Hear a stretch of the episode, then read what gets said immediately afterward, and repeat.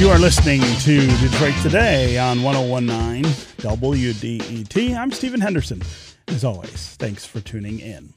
Today is Juneteenth. It is the oldest national celebration that commemorates the end of slavery in the United States. And it's a holiday that is gaining more and more national recognition just in the last few years. But this year feels even different from those years, with thousands of people marching in the streets across the country demanding justice for people of color who are murdered by police, as well as a wholesale reboot of our entire law enforcement system. This day falls right in the middle of a historic moment of reckoning in the United States. Here to talk about Juneteenth and some of the things happening here to observe it is Chase Cantrell, a Detroit attorney and executive director of the nonprofit Building Community Value, who, along with the group Next Steps Together, is proposing a new tradition for black men on Juneteenth. Chase, welcome to Detroit Today. Thanks for having me, Stephen. So let's start with some history on Juneteenth. Uh, I am surprised uh, frequently by people who don't seem to know what this holiday is, what it celebrates, or why it's important. So let's catch all the listeners up on what this holiday actually is and why why it's as significant as it is. Sure. So, you know, I, I, I know that there was a discussion on your program a few days ago with Iman Jordan that talked a little bit about the history. Mm-hmm. Um, but really, this is a, a, holiday that happens each year that celebrates um, and really recognizes when uh, the, enslaved Africans in here in the in the United States were um, no longer subject to the brutality of slavery here in the U.S. Um, so that has been something that, as a group, African Americans have uh, acknowledged each year, and in past years, um, you know, especially more and more in these recent years, we're seeing. Uh, more people acknowledge and, and look to this day as a time of remembrance and just recognition of our country's history and really visioning for the future. What is the what is the place and the role of African Americans in the United States? And I think that that's an important reflection that we have each year. Yeah, uh, one of the things that I actually really appreciate about Juneteenth is that because of the circumstances of the holiday, this delayed liberation for African Americans, uh, African Americans who were who were supposed to be free, uh, mm-hmm. finally finding out that that they were. It's an homage to the struggle. I think that African Americans have endured the entire time they have been. We have been here on this on this continent. This idea that even when there is a victory that would uh, would expand our freedom, uh, there's there's often um, a corollary or, or or something that that diminishes uh, that victory. And and Juneteenth, I think, is a nod to that entire history uh, of, of African Americans in this in this country. I think that's right. And and for me personally, when I think of when I think of the period immediately after uh, which you referenced, when uh, enslaved people in, in Texas learned that they were that they were no longer subject to slavery. Um, I, th- I think about the period of Reconstruction in this country when we began to see uh, black people have successful businesses, um, create uh, enclaves amongst themselves where they were shielding themselves from white brutality.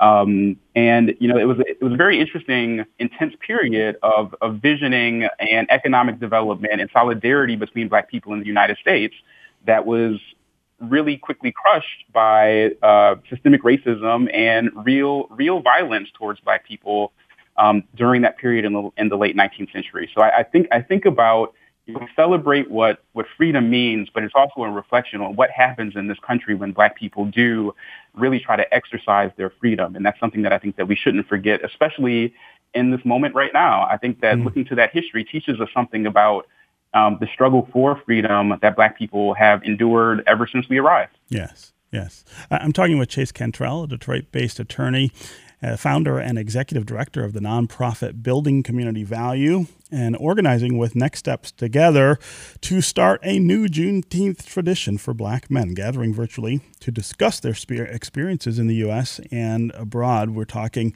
also generally about Juneteenth, which is celebrated today in uh, this country, uh, the celebration of black liberation from slavery in the United States, delayed black uh, liberation from slavery. if you want to join the conversation, give us a call. Tell us, are you observing Juneteenth today? And if you are, how are you doing that?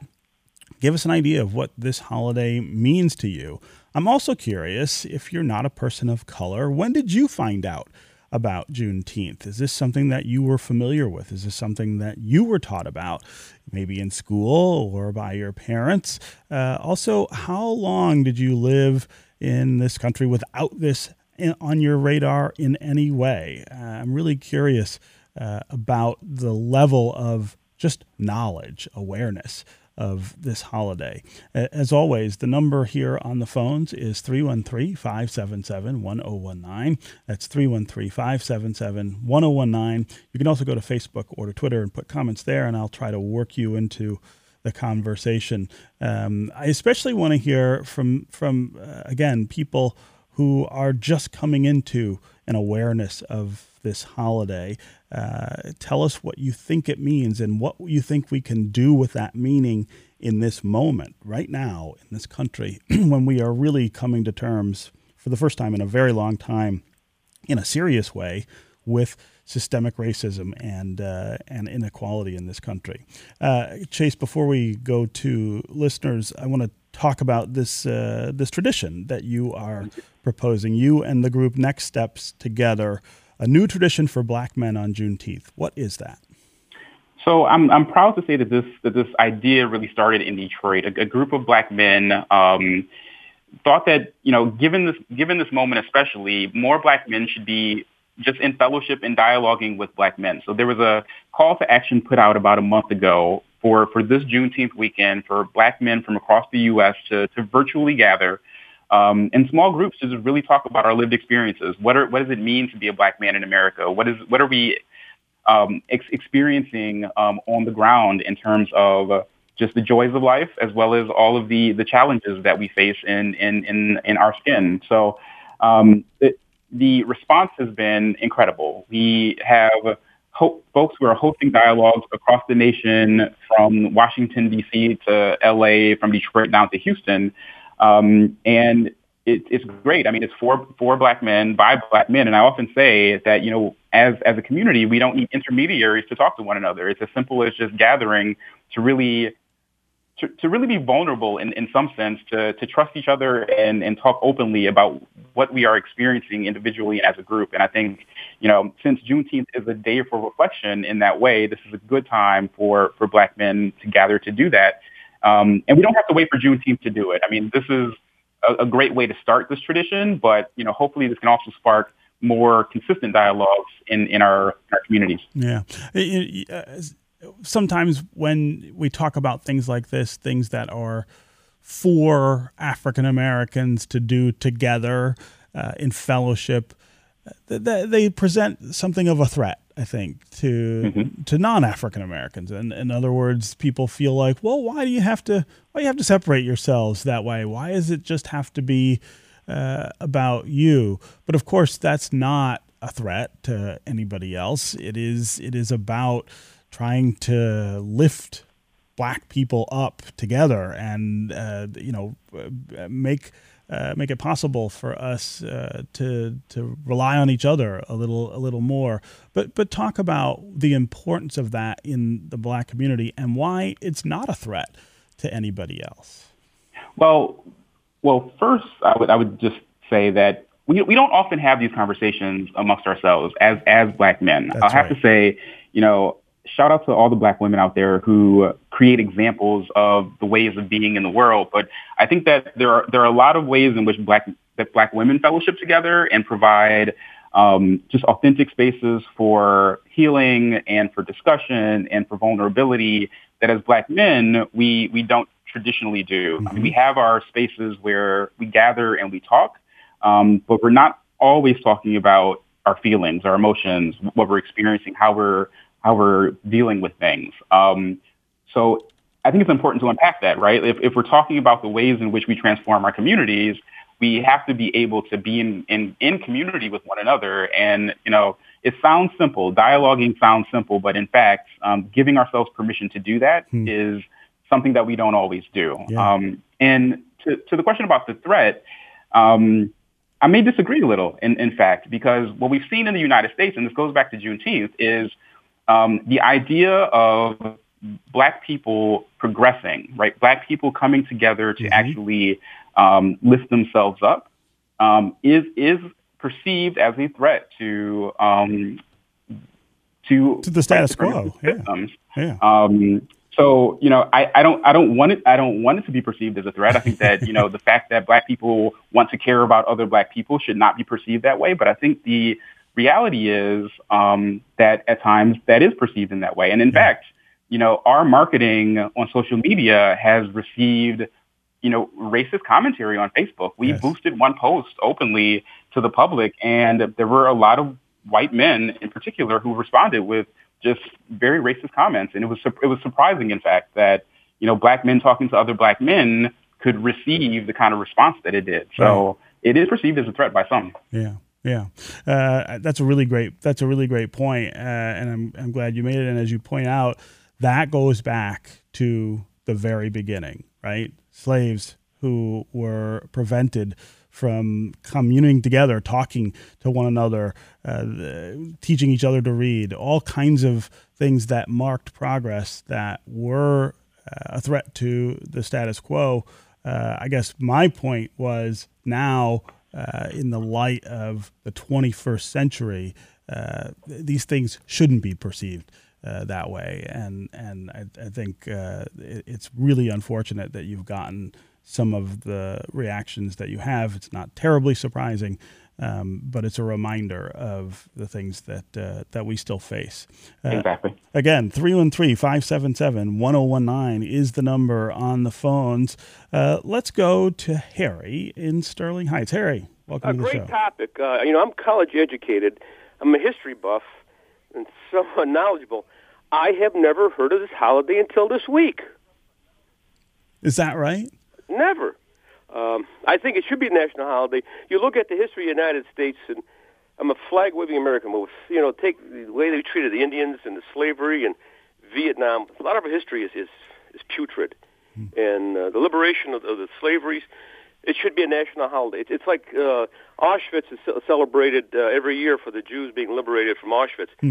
and, and this should be a national holiday. Hmm. Well, Harry, I really appreciate the call and uh, your candor uh, and and the sentiments there. I mean, I'm I, am i am actually really glad that uh, lots of people are finding out about this holiday even for the first time. I mean, uh, it's late and and we should have been making more of it for many years, but it's important that people are coming to to that new awareness. Uh, Harry, I really appreciate the call and the comments. Let's go to Dale in Detroit. Dale, welcome to the show. How you doing? Good. How are you? All right, all right. Um, I'm, I'm from Detroit. I've been I'm 61. I've been in Detroit all my life, but I moved to Texas for two years in '96, and I found out about Juneteenth, um, Juneteenth then. Now they celebrate more better than we do all of that. And the problem was they didn't find out about it, so they was more like, um, how you said, illiterate to the fact. Hmm. So it took them like two and a half years just to find out. But that the way they celebrate and we celebrate is totally different. You know, it's like they take it more serious. yeah, give me a give me an idea of of of what the experience was in Texas for you uh, with the it's like it's like it's like finding out today that you're free. It's like they take it that serious. Hmm. It's like it's happening right now. It's like I can't explain it. You have to be there. and I wanted to touch on uh, Black Lives Matters too. Uh huh. Go ahead. You know, the problem is it's not a black and white problem. It's a sin problem. It's their minds and it's what's on their heart. And they want to take an oath under God to be clean, but they don't want to come clean. Oh. You understand? They want to, on one hand, they want to protect and serve, but on the other hand, they want to steal from their own precinct out the evidence room. Mm. You know, so uh, Dale, you know, Dale, I really appreciate the call uh, and the thoughts both on on policing and on Juneteenth. Uh, Chase, his call reminds me that that uh, this idea of uh, it being a bigger holiday, which it is in Texas, as he points out, is really taking off. Uh, uh, mm-hmm. there, there is talk that it that it could be a national holiday. There are several institutions that I know of that made it uh, a recognized holiday this year why, other than the demonstrations that we are seeing in the streets, do you think that this holiday is getting more attention right now? So, so I think it's been a trend over the past few years, but this year in particular, um, especially in Black communities, I, I think that we are um, thinking more about what it means to be Black in America, and we and we've even seen a, a, trend recently. You know, the New York Times came out with their 1619 project last year, just sort of reframing in a way um, what the history of Black Americans really is. Um, so I think that there's more of a desire for ourselves to really unpack um, that history, to make it known, to bring um, white Americans into the conversation about how do we start a process of conciliation? How do we really understand um, that Black history is not a history aside, that it that Black history is American history, mm-hmm. Um, and I think that there's more of a movement to to, to do that, honestly. So I think that Juneteenth fits well into that desire to to really really understand what, what that history was and how it how it's not just history, how it's still playing out in the systems that we created and that endure today. So I think that that's why it's becoming more of a more of a thing nationwide. Yeah. yeah. Uh, again, Dale, thanks very much for the call. Let's go to Renee in Onsted. Renee, welcome to the show. Hi, how are you? Good. How are you? Good, good. Just uh, cleaning the house. Go ahead. well, uh, I don't know who I'm speaking to, but I caught this on the radio. It's very interesting. I I could go on and on and on. My wife doesn't even want me to say one word about it. It's a really funny thing that sometimes even in your own home, with the with the loved ones of the same ethnic group, there's a, a conflict. Hmm. So I mean, it, it's not surprising that there's conflict all over the country and all over the world. This is not just a, a problem in the United States. One of the things I like to say is that I think a lot of the world's uh, problems in regards to uh, human rights are, a residual effect of colonialism. Mm-hmm. Um, you know, and it's all economic. You know what I mean? It's all about um, cash flow. You know, resources. People are resources also. Sure. Uh, um, I think that I never heard of Juneteenth until like a, I thought, what is Juneteenth? They're talking so much about Juneteenth. I uh, grew up in Southwest Detroit, went to Southwestern High School. Um, he grew up in a neighborhood that was very diverse, had a great time. You know what I mm-hmm. mean? It was difficult sometimes, but hey, it was Detroit, and it was what it was, and and we we did the best we could. Yeah, uh, Renee, uh, I, I appreciate the call uh, and the thoughts. Uh, I, again, this idea of people sort of waking up to the reality of uh, this holiday and not just its existence but its meaning i think is is really uh, important and and pivotal at this at this moment. Um, let's go to kyle in ann arbor. Kyle welcome to the show. Hi uh, hey. thanks for having me. Yeah go ahead. You know i i'm white and uh, i grew up in livonia and i had no idea about this until i was in my 30s and dating an african american woman. Mm-hmm. and um I don't know. I'm of two minds. On one hand, I, I feel like it needs the national recognition because I was blown away when I, I found out about it. But there's a little part of me that hopes that it doesn't because, like, do we need a Juneteenth mattress sale? Do we need, you know, like, uh, what if it was closer to like Rosh Hashanah where, you know, I, I'm not Jewish, but I know that anyone of my Jewish friends, that's the day they take off. No one messes with it. And, it, you know, Hmm. Wondering if it could have that sort of more sacred status. That's interesting. The no, push for a national holiday. Yeah, that's an interesting perspective, Kyle. Uh, Chase Cantrell, what's your what's your reaction to that? So, so I share, I share the sentiment that you know if we make something a national holiday, that capitalism will kick in. um, but the, the, the danger, I think, of of not going down the road of trying to actually acknowledge it in in a more national way um, is that it will become, in, in, in the description that the caller just made, um, a cultural holiday for black people, um, that it will be seen as an event for for us and not for all Americans. Um, and this and this history is, is again, you know, it's not just Black history; it's American history, and I think that that is the utility of making it a federal holiday. Yeah, yeah. Uh, Kyle, I really appreciate uh, the perspective, uh, and I appreciate the call, of course. Uh, caller Matt couldn't stay on the line, but wanted to note that Juneteenth was brought to national attention by Jet Magazine and was a really important uh, part of that magazine. Uh, that's something uh, that that's gone now, but uh, when I was a kid, of course, Jet Magazine was an important part of, of black culture, along with with Ebony.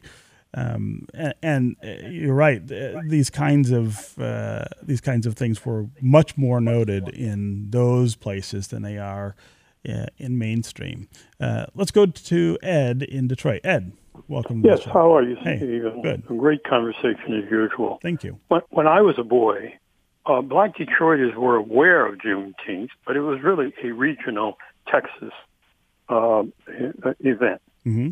The important event for celebrating, celebrating emancipation for black Detroiters was in August when black Canadians celebrated the emancipation of slaves in the British Empire. Mm. Hmm. And so you would see a convoy of cars through the tunnel and across the bridge going to uh, black communities in greater, metropolitan Windsor area. That's interesting. Or London and, and Hamilton, Huh. Toronto, Yeah. to celebrate Emancipation Day. Huh. Uh, uh, that's that's fascinating, and I I don't have uh, I don't have that memory, um, but but it's a it's an interesting sort of uh, dimension to add to the thinking about something like uh, like Juneteenth. I really appreciate the call and uh, the comments. Uh, Chase, before we run out of time, I want to talk just a little about an op-ed that you wrote recently in the Detroit Free Press that, that connects a little bit to this. Uh, you, you were writing about uh, what defunding the police could look like in Detroit, uh, speaking to the moment uh, right now with the demonstrations and the issues that we're talking about. Uh, of course, Juneteenth connects to that because it is this is all part of the same system of inequality and racism. Um, but explain what you think that kind of overhaul to law enforcement uh, might mean here. We've only got about a minute left, but I did want to get you to talk about that. Sure. So the, the premise of the piece, although you know the frame was around defunding the police, it was really uh, uh, a discussion about budgeting as a moral as a moral document, really, Mhm. our, our municipal budgets. You know, how do we go about actually understanding how residents define public safety and understanding that policing might not be the, so- the sole definition of public safety and how we actually go through a process of knowing what services the police provide, how much we spend, if it's actually effectively providing the services that we think policing provides. Um, so it's really a conversation about um, outcome budgeting and participatory budgeting. But you know, I'm always as a lawyer fascinated by not only laws but how we actually implement policy, and that really was a conversation about you know how do we involve residents in defining public safety and in actually creating a policy and a, and a budget that reflects our values.